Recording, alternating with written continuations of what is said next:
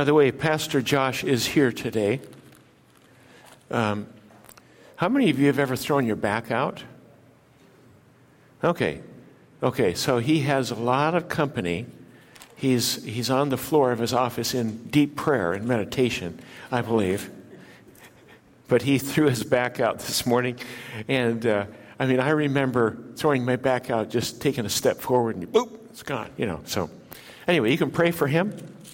And uh, we're going to talk about prayer today. So, several years ago, I was in a men's locker room at the health club getting dressed after a workout. Those of you that go to a health club know that one of the hot topics of conversation is health. It's health. This is especially true for the over 50 crowd, which I joined a couple years ago. What are you laughing about? These guys talk about heart disease, cholesterol levels, they talk about losing weight, recovery from hip replacement surgery, and knee replacements. They talk about medications, physical therapy, exercise, sleep, and for some reason they always like to talk about gambling. I don't know why. Sometimes the conversations are very interesting. And this one particular day, I overheard a conversation about lung cancer. At least the man thought he had lung cancer. And all the scans and the tests that this guy had showed that he had a large, ominous spot on his lung. So he said, I went in for surgery. He said, when they cut me open, they found nothing. Then he made an interesting statement. He said, either the tests were wrong or I had a miracle. Either the tests were wrong or I had a miracle. Well, all the guys in the locker room had their opinion, including a few choice words about the lab and x ray technicians. but after I left, I wondered too were the tests wrong or had he had a miracle? Today, we're going to talk about the miraculous, divine intervention. Specifically, we're going to talk about prayer. This is our last message in this series on James. Divine intervention, specifically prayer. Prayer prescriptions. We're going to talk about prayer and prayer for healing. We're not going to have all the answers when we're done, but hopefully we'll have a new and profound trust in God as a sovereign worker of miracles, a God who answers prayer. Answers prayer. Please turn with me to James 5. James, the fifth chapter. It's page 980 in the rack in front of you, in the book in front of you and it'll be also be on the projection as we start with verse 13 james 5.13 is any one of you in trouble? He should pray. Is anyone happy? Let him sing songs of praise. Is any one of you sick he should call the elders of the church to pray over him and anoint him with oil in the name of the Lord. And the prayer offered in faith will make the sick person well. The Lord will raise him up. If he has sinned, he will be forgiven. Therefore, confess your sins to each other and pray for each other so that you may be healed. The prayer of a righteous man is powerful and effective. Elijah was a man like just like us. He prayed earnestly that it would not rain, and it did not rain on the land for three and a half years. Again he prayed, and the heavens gave rain, and the earth produced its crops. This passage is about prayer. Could you pull me down just a tad bit? There we go. This passage is about prayer. What can we learn? James starts by asking three questions, and then he answers each of them. It's interesting. And I want us to look at each of the three questions today. The first one is Are you in trouble? Pray. Are you in trouble? Pray. How many of you can recall a childhood trauma of getting in trouble? My hands up. You got in trouble as a kid.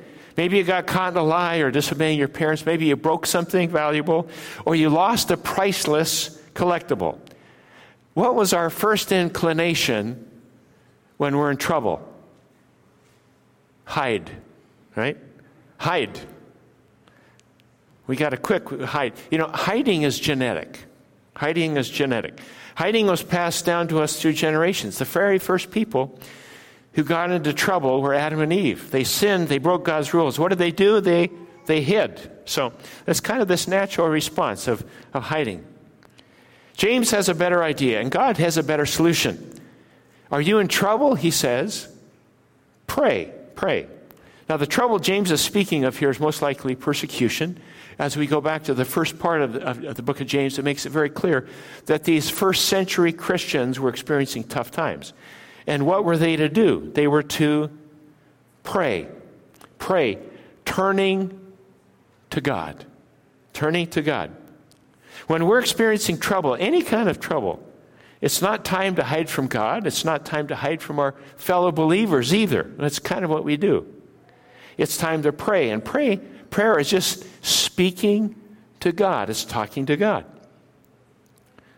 And it demonstrates that we know that we need God and He has the answer. Now, prayer is humbling. Prayer is humbling. In fact, it says in 1 Peter 5, 6, and 7, says, Humble yourselves, therefore, under God's mighty hand, that He may lift you up in due time. Cast all your anxiety on Him because He cares for you.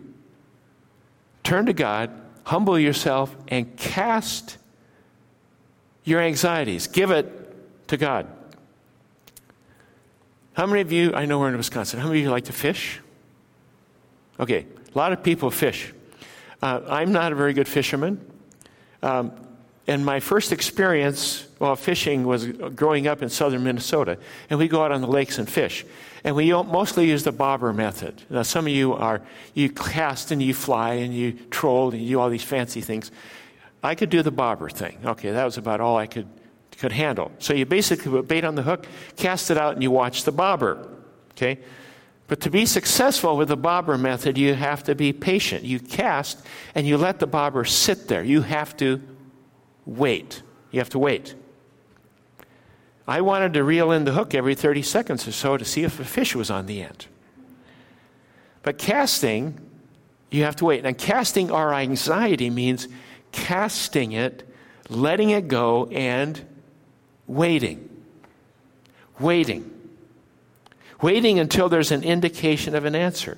When we pray, we must cast, we let go, and we wait and we trust. It's a hard lesson to learn. Are you in trouble? Pray. Don't hide. Pray. No matter what trouble you're experiencing right now, pray. Now, maybe you're not experiencing trouble. The next question James asks is Are you happy? Are you happy? Praise God. Are you happy? Praise God. The human tendency is to pray when things are going bad and forget when things are going great. Okay? We pray when things are going bad, we forget when things are going great. It says happy, sing songs of praise. When we praise God when things are going well, we practice the belief that God is the source of all blessings. Now, all throughout history, all throughout history, there's a there's a pattern, an endless cycle. And we see this all throughout Scripture. We see it all throughout history. We can probably talk about it in each of our lives, too. God blesses people, okay? They get happy. They forget God. Then God brings trouble to bring them back into relationship with God. They repent and say, I'm sorry. They ask for forgiveness. They return to God. And then He blesses them again, okay? So God blesses them, they get happy, they forget God, He sends trouble, and we begin to repeat this cycle and we realize that we need God. They forget. If we praise God when everything's going great, we won't forget God. And if we forget, God will remind us. Just count on it. He'll remind us if we forget Him. We need God, desperately need God. George Weigel wrote a book entitled The Cube in the Cathedral Europe, America, and Politics Without God. He talks about atheistic humanism as it overtook Europe.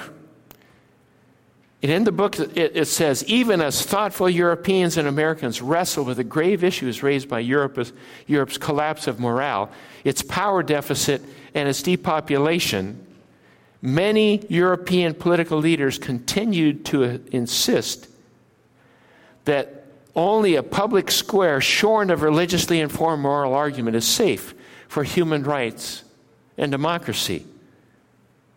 But precisely the opposite is true. There can be no true deliberation about the common good, any robust defense of freedom, without God. Without God. You don't need God. Europe said we don't need God, so they, they tried to get it out of the public square. And Europe spent the last century trying to remove God from the public square, and they've had grave consequences. And the battle here is intense, trying to get God out of the public square.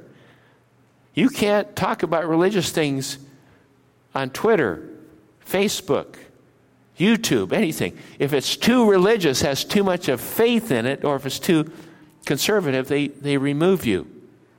It's unbelievable. They're trying to remove God from the public square in the public discourse. Let me tell you something. It's not going to work. But they try. We know that our country desperately needs God.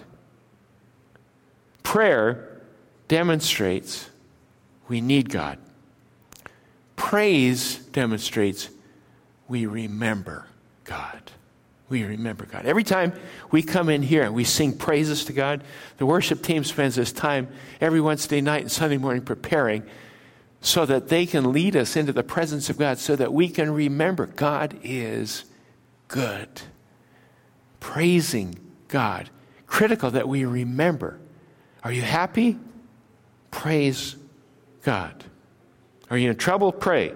Happy? Praise God. Now let's move on to the more complex, complicated part of this passage. Third question Are you sick? Are you sick? What do we do when we're sick? Pray. He says, pray. But we're given a set of guidelines. Recognizing that prayer is the answer, that God is the one that heals, and God works through people. He gives us four guidelines, four guidelines for prayer. The first guideline is to call for the church leaders. Call for the elders. Now, the elders in the early church were the spiritual leaders. These are the men of word and prayer. And if you look back in the New Testament, Acts 6 seems to be the beginning of the, the establishment of what they called offices elders and deacons. And guidelines are given in 1 Timothy and Titus for the qualification and the function of elders and deacons. We don't have time to go into that whole teaching, but the church guideline, the guideline is to call for the spiritual leadership in the church. Now, there are official leaders. We have pastors and staff and board members.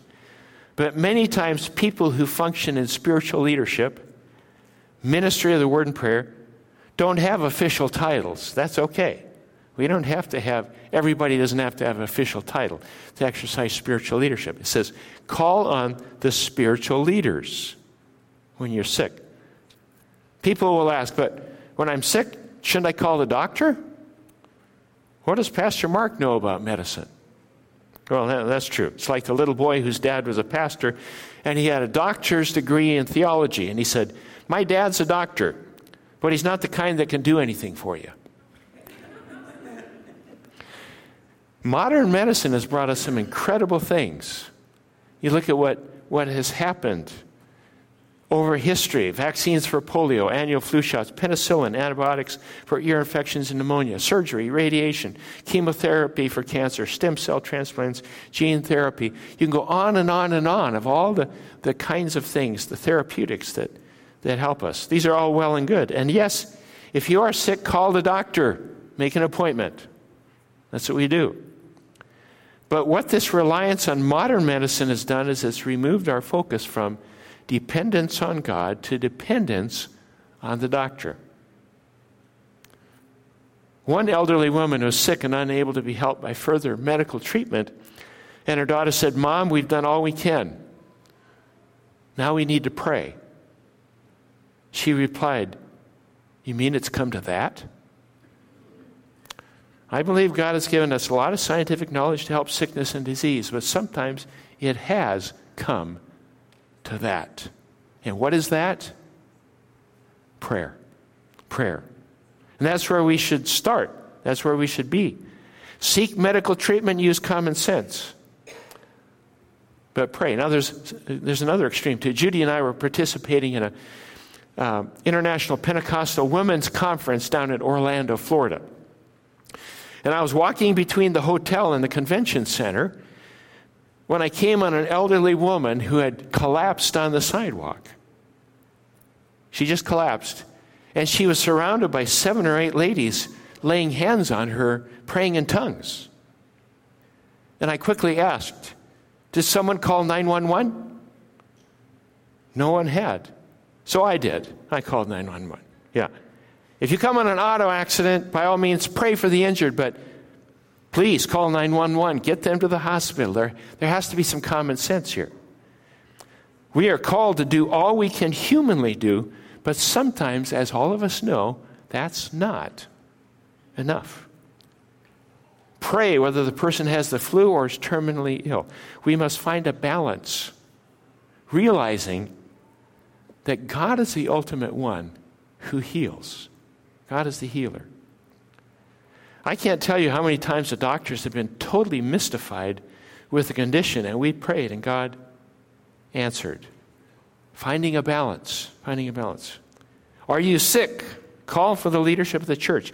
This is human initiative based on faith and trust in God. The solution is not in human power, but in prayer, God's power. And ultimately, whether it's surgery or antibiotics, God is the healer, the healer.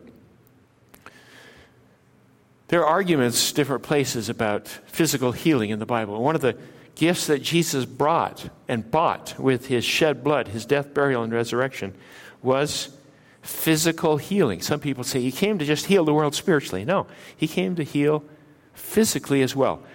In Isaiah 53, 4 through 5, it says this Surely he took up our infirmities and carried our sorrows. Yet we considered him stricken by God, smitten by him, and afflicted. But he was pierced for our transgressions, he was crushed for our iniquities. They're spiritual.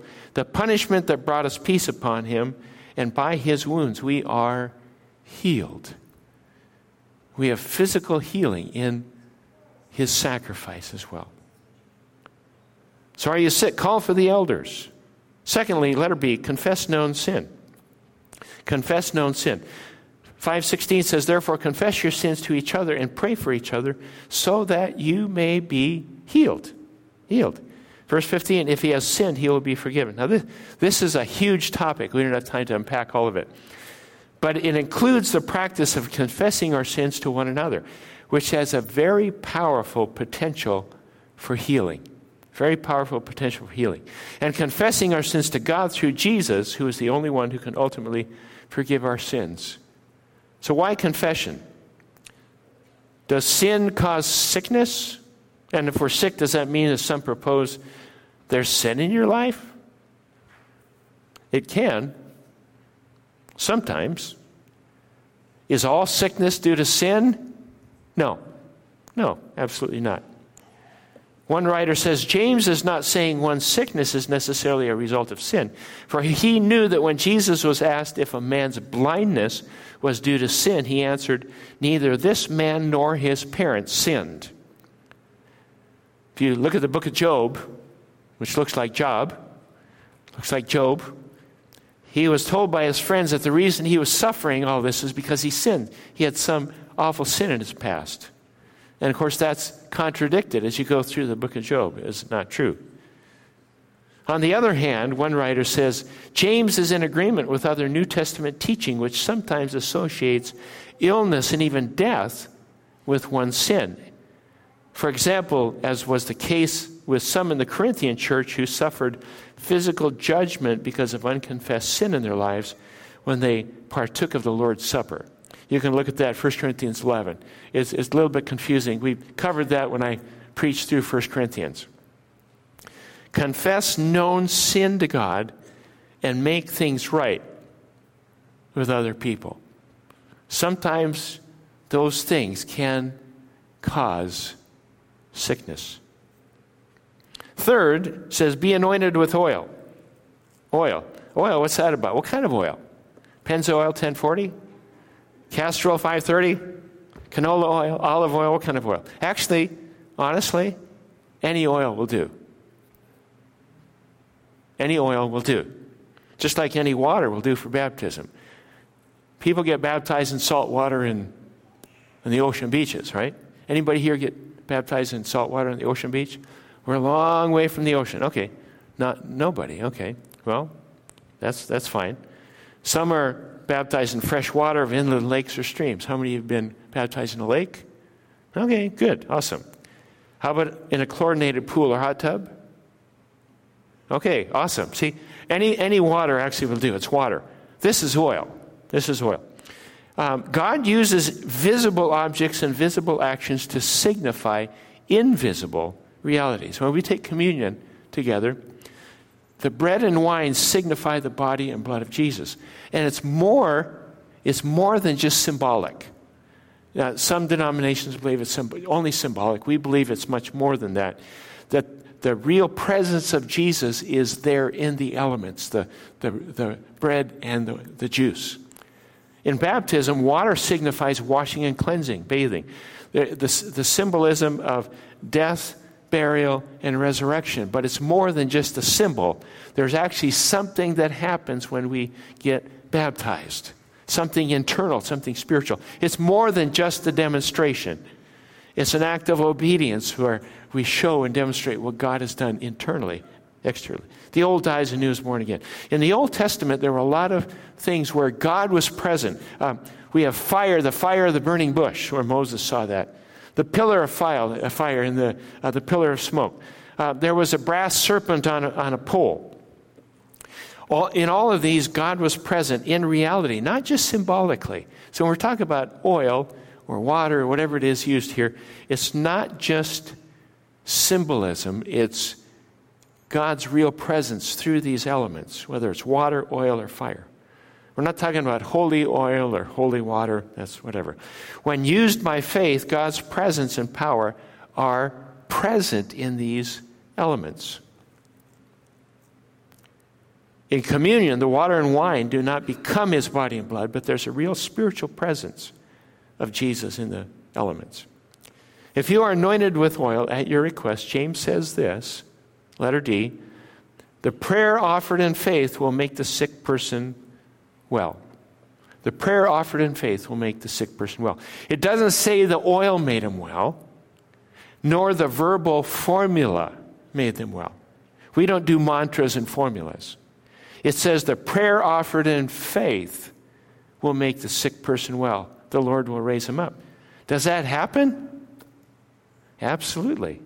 Yes, it happens. Many of you here this morning could testify of God's healing touch. We had a woman in the congregation in Wichita, Kansas, that was diagnosed with a cancerous tumor. It had been verified with a CAT scan. And some of us, as leaders of the church, anointed her with oil and prayed for her the morning of her scheduled surgery.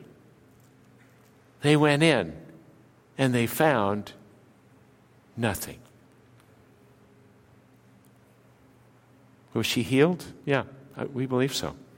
Now, here's the age old question.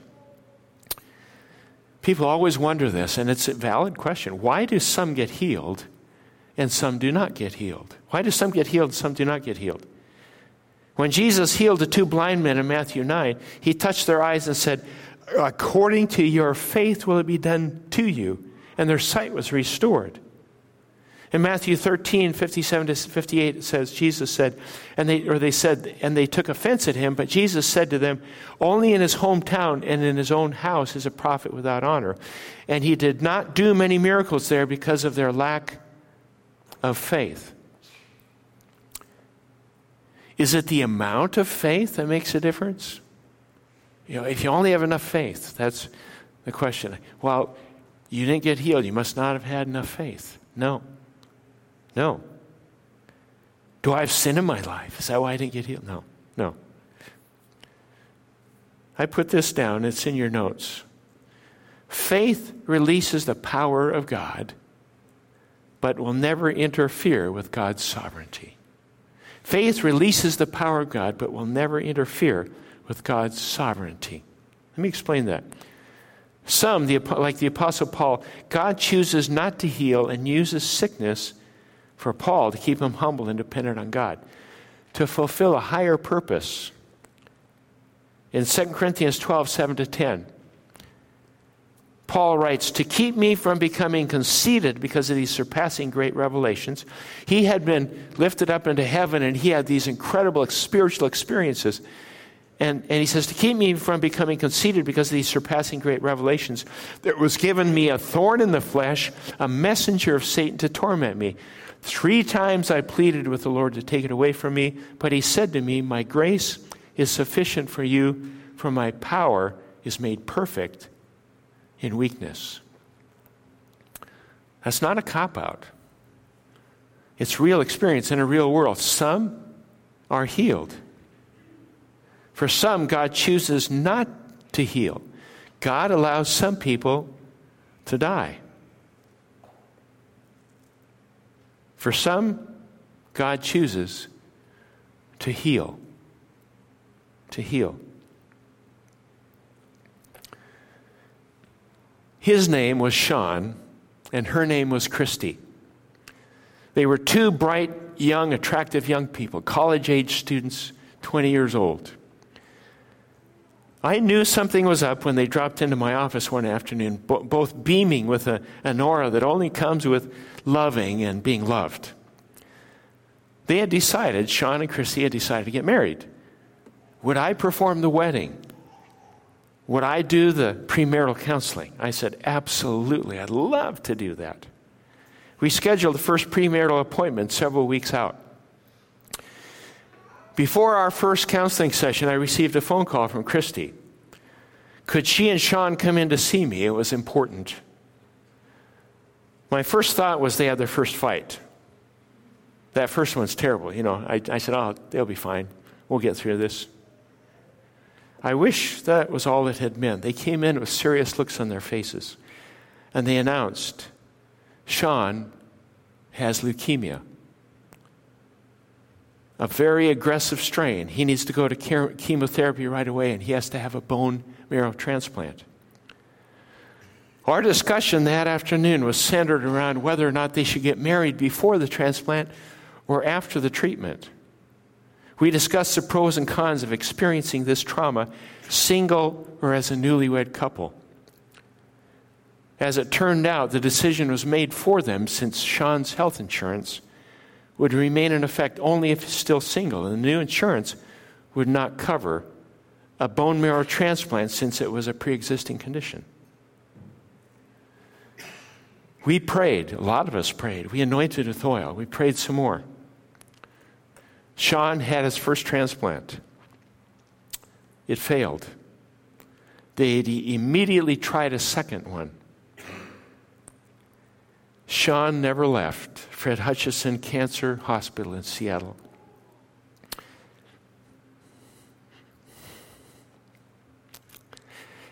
I was with he and Christy through the ordeal and with Sean two hours before he passed away. And I was asking, why?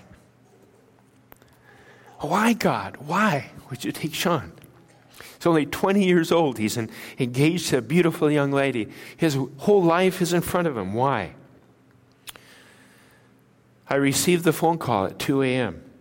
Sean was in heaven. Christy was brokenhearted and devastated instead of a wedding. I did a funeral.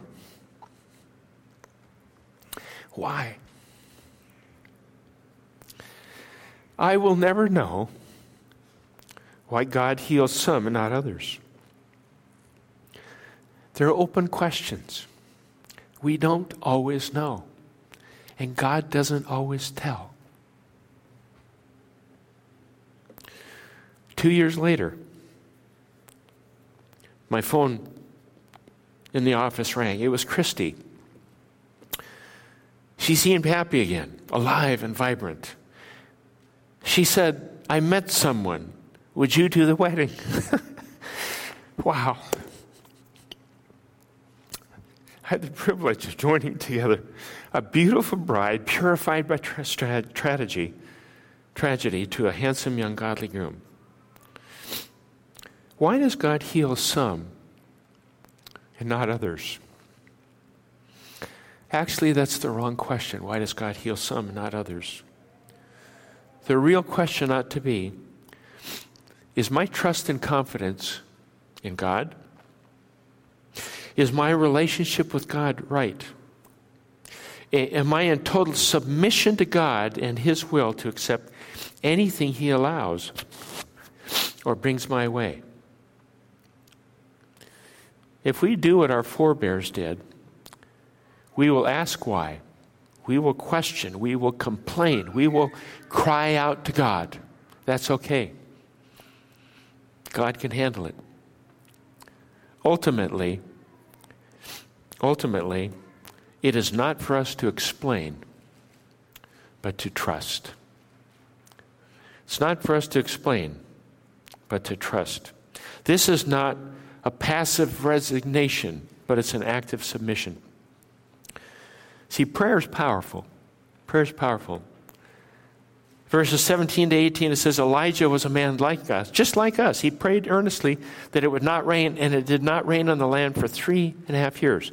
Again, he prayed, and the heavens gave rain, and the earth produced its crops. The prayer of a righteous man or woman is powerful and effective. Are you in trouble? Pray. Are you happy? Praise. Are you sick? Pray. Everything begins and ends with prayer. Everything begins and ends with God. God is the only one who can take what was meant for evil and make it good. God is the only one who can cause all things to work together for our good and His glory. Let's pray. Father, we thank you that you are a God, a good God.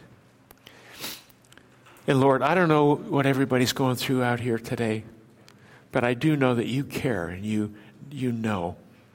And I just pray that you would speak to us today in a brand new way, that we would see what you're doing.